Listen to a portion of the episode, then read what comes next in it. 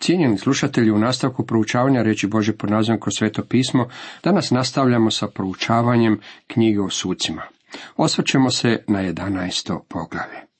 Tema ovom poglavlju glasi Jiftah, deveti sudac i njegov brzopleti zavjet. Gileađanin Jiftah bjaše hraba ratnik, rodila ga bludnica, a otac mu bjaše Gilead. Prva stvar na koju bih vam skrenuo pozornost je da se radi o izuzetnom vođi, ali je na svome životu imao ovu tamnu mrlju. Bio je nezakoniti sin bludnice. Ali je Gileadu i njegova žena rodila sinove, pa kada su sinovi te žene odrasli, otjeraše Jiftaha govoreći mu, nećeš dobiti baštine od našeg oca, jer si sin strane žene. U izrekama, drugom poglavlju, šestnaestom redku, govori se o tuđinki koje bi se sin trebao čuvati, jer su bludnice bile strankinje, to jest tuđinke. Jozepus, židovski povjesničar, nam govori kako je Gileadova žena bila poganka. U židovskim pisanjima naziva je se sa Išmaelkom. Iftah je, dakle, bio sin obične poganske prostitutke. Nezakonitost je stigma koja čovjeka prati od samoga rođenja, bez obzira tko on bio.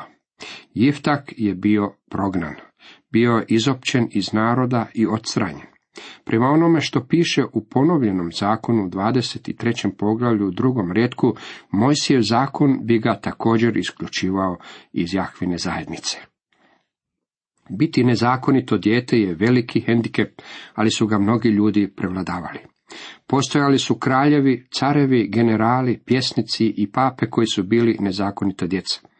William osvajač potpisivao se kao William Kopile, jer je to i bio. Bio je to i Iftah, ali je prevladao ovaj svoj hendikep, kao što ćemo vidjeti. Jiftah zato pobježe od svoje braće i nasili se u zemlji Tobu. Ondje se oko njega okupila hrpa beskućnika koji su s njim pljačkali. Jiftah je postao vođa skupine očajnika. Tu vidimo čovjeka koji mora preskočiti tri prepreke prije nego što će postati vođa svoga naroda. On je sin bludnice, braća su ga protjerala i postao je vođa odbačene i prezrene skupine ljudi. Mali su bili izgledi da će on biti upotrebljen, vidite, međutim Bog koristi takve ljude. Bog djeluje na čudan način i odabire one ljude koji su prezreni u očima ovoga svijeta. Bog također i snizuje one ljude koje namjerava upotrijebiti. Snizio je Josipa, snizio je Mojsija, a snizio je i Davida. Naš je gospodin ponizio samoga sebe, on je prezren i od ljudi odbačen. On je kamen kojeg su odbacili graditelji, ali koji je učinjen zaglavnim kamenom. Njegovi neprijatelji su rekli, nećemo ovome čovjeku dopustiti da vlada nad nama. Boga je međutim uzvisio na najviše mjesto i dao im ime koje je iznad svakog drugog imena. Postoje ljudi danas, dragi moji prijatelji, koji tvrde da su Boži sinovi, ali to nisu. Nezakonita su djeca u tome što nisu na novorođeni. Zakonito Božje dijete možete postati samo pouzdajući se u gospodina Isusa Krista. Jiftah je bio izgnanik, ali je sada podignut. Od četvrtog do osmog redka ovog jedanestog poglavlja knjigo sucima čitamo. Poslije nekog vremena Amonci zavojštiše na Izraela. Kada su Amonci napali Izraela, krenuše gileadske starješine da traže Jiftaha u zemlji Tobu. Hodi rekoše mu, budi nam vojvoda da ratujemo protiv Amonaca. Ali Jiftah odgovori gileadskim starješinama, niste li me vi mrzili i otjerali iz kuće moga oca? Zašto sada dolazite k meni kada ste u nevolji? Gileadske starješine rekoše Jiftahu, zato smo sada došli tebi. Pođi s nama, povedi rat protiv Amonaca i bit ćeš poglavar nama i svima u Gileadu. Starješine Gileada iznijeli su Jiftaku jako dobar prijedlog. Jiftah upita gileadske starješine. Ako me odvedete natrag da ratujem protiv Amonaca, te ako ih Jahve meni preda, hoću li biti vaš poglavar? Jahve neka bude svjedokom među nama, odgovore Jiftahu gradske starješine. Jao nama, ako ne učinimo kako si rekao. Jiftah je gileadskim starješinama jako težao stvar, ali su morali progutati svoj ponos i prihvatiti njegove uvjete. Za taj je narod bilo ponižavajuće što su se morali obratiti za pomoć čovjeku kojeg su protjerali. Jasno im je dao do znanja da ako žele da bude njihov izbavitelj, onda će vladati nad njima. Zatim je stvar preuzeo u svoje ruke. I Iftah ode sa starješinama Gilada. Narod ga postavi sebi za poglavara i vojvodu, a Iftah je ponovio sve svoje uvjete pred Jahvom u Mispi. Iftah posla onda poslanike kralju Amonaca s porukom. Što ima između tebe i mene da si došao ratovati protiv moje zemlje? Ako pročitate stihove koji slijede nakon ovog odjeljka, pronaći ćete opsežni odjeljak u kojem Jiftah navodi kako su Amonci ušli u zemlju. Jasno ističe kako zemlja u stvari pripada Izraelcima koji su u njen posjed došli na legitiman način. Amonci su naravno pokušavali ne samo istjerati Izraelci iz zemlje, već su ih željeli i istrijebiti. Ista se stvar događa u Izraelu danas. Poglavito od 1948. godine kada je Izrael ponovno postao narodom, neprijatelji Izraelaca trudili su se ukloniti ih iz zemlje, istrijebiti ih, u stvari ih otjerati u more. Ja neću prolaziti kroz ovaj odjeljak u knjizi o sucima, ali bi se vama uistinu isplatilo, posebno zbog toga što Iftah elaborira o vrlo osjetljivoj osnovi na temelju koje Izrael imao pravo za posjesti zemlju. Njihova tražbina te zemlje bila je sasvim legitimna. Ali kralj Amonaca ne posluša riječi što mu ih je poručio Iftah.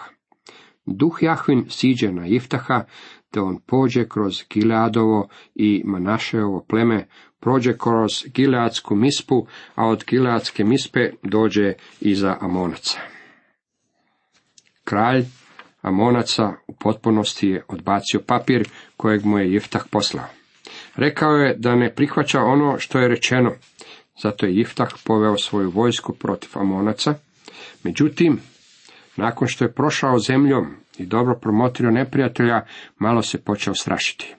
Učinio nešto što pod normalnim okolnostima vjerojatno ne bi bio učinio. Sjetimo se da je taj čovjek proveo mnoge godine u izgnanstvu iz vlastitog naroda, a sada je na jednom bio podignut na položak najviše razine u tom istom narodu. Bio je učinjen sucem. Prirodna reakcija čovjeka koji je naglo doživio promaknuće je uzbuđenost. U svome uzbuđenju Jiftah izrekao vrlo brzopleto obećanje. Također imajte na umu da Jiftah nije imao onoliko svetlo objave kojeg mi imamo danas. Bio je napola poganin sa neznabožačkom pozadinom. Poznavao je Boga, ali je o njemu znao jako malo.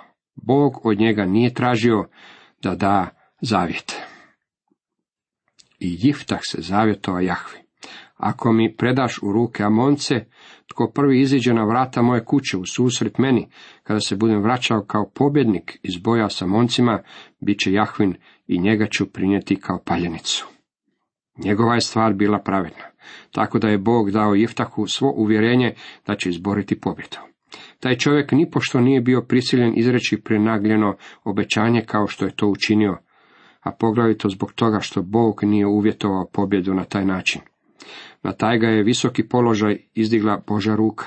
Trebao je prepoznati da ako ga je Bog doveo tako daleko, onda će ga dovesti i do kraja. U 29. stihu ovoga poglavlja pročitali smo da je duh gospodnji sišao na njega. Tome nije trebao dodavati baš ništa.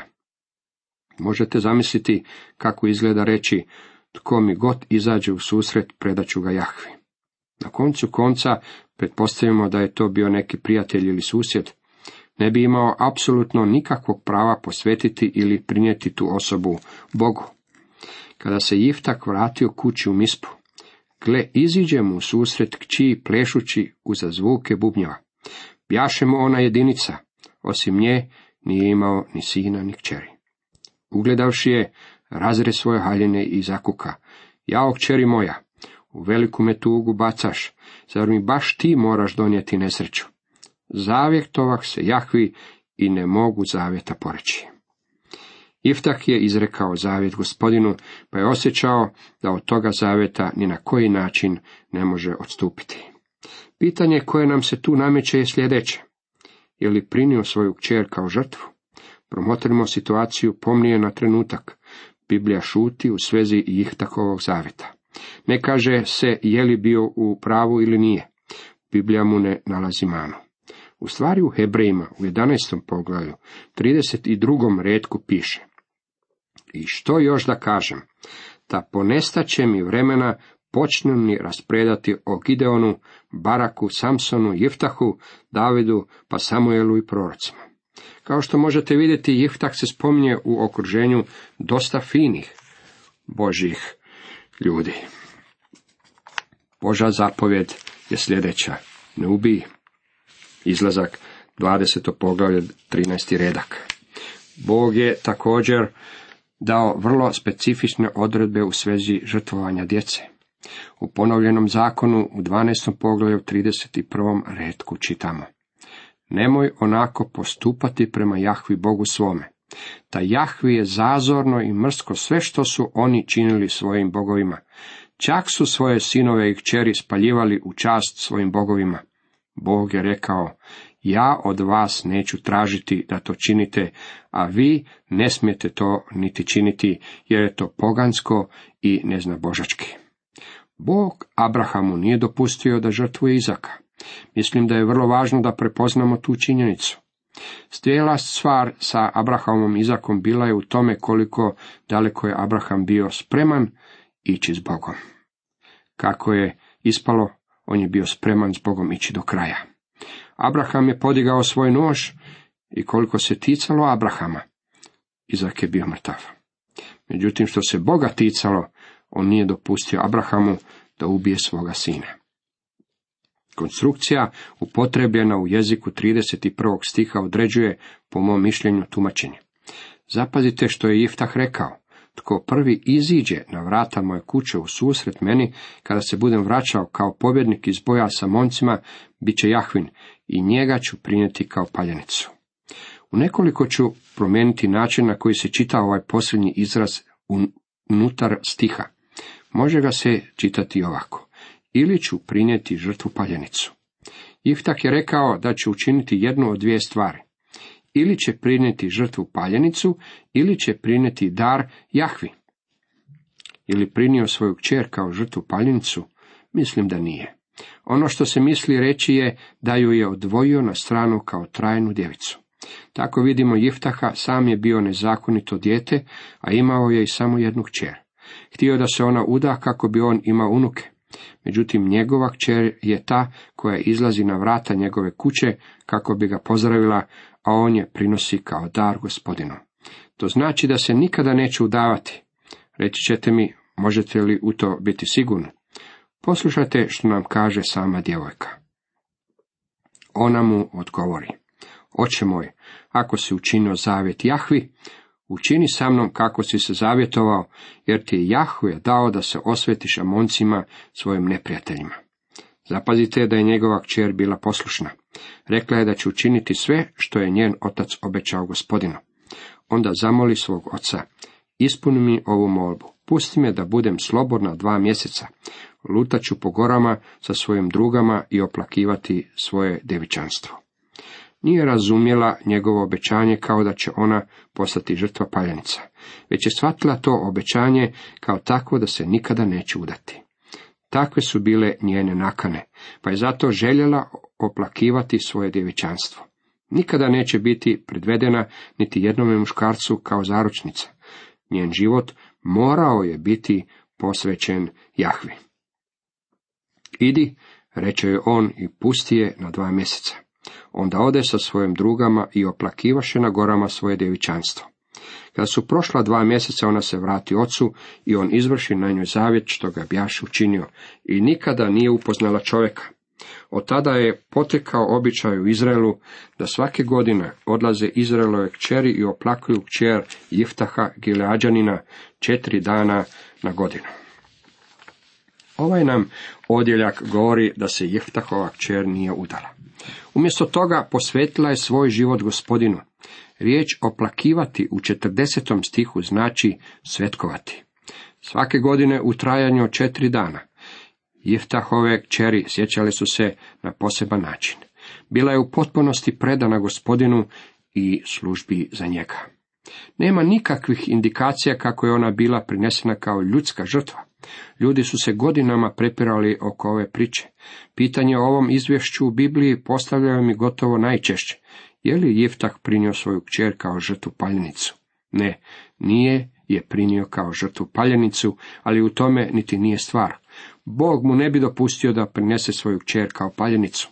Značajan je čimernik u cijelom izvješću taj što je Jiftah održao svoje obećanje. Njegov je zavjet bio nešto sveto, njega svača olako. Bila je to tvrdnja izrečena na brzinu, u to nema sumnje. Međutim, nije se radilo o najobičnijem ispraznom hvalisanju. Nije to bilo pusto obećanje. Božja riječ ima oštru poruku o izricanju zavjeta. Zapazite što o davanju zavjeta ima za reći propovjednikova knjiga. U petom poglavlju čitamo ne nagli ustima svojim i ne žuri se s riječima pred Bogom, jer je Bog na nebu, a ti si na zemlji. Zato štedi svoje riječi. Kad zavjetuješ to god Bogu, odmah to izvrši, jer njemu nisu mili bezumnici. Zato ispuni svaki svoj zavjet. Bolje je ne zavjetovati nego zavjetovati, a ne izvršiti zavjeta. Dragi moji prijatelji, bilo bi vam bolje da Bogu obećate samo ono što mislite da možete ispuniti. Bojim se da postoji jako mnogo kršćana koji samo prolaze kroz nekakvi maleni obred. Možda nakon bogoštovnog sastanka odete do oltara i ondje zapalite svijeću, posvećujući time sami sebe Bogu.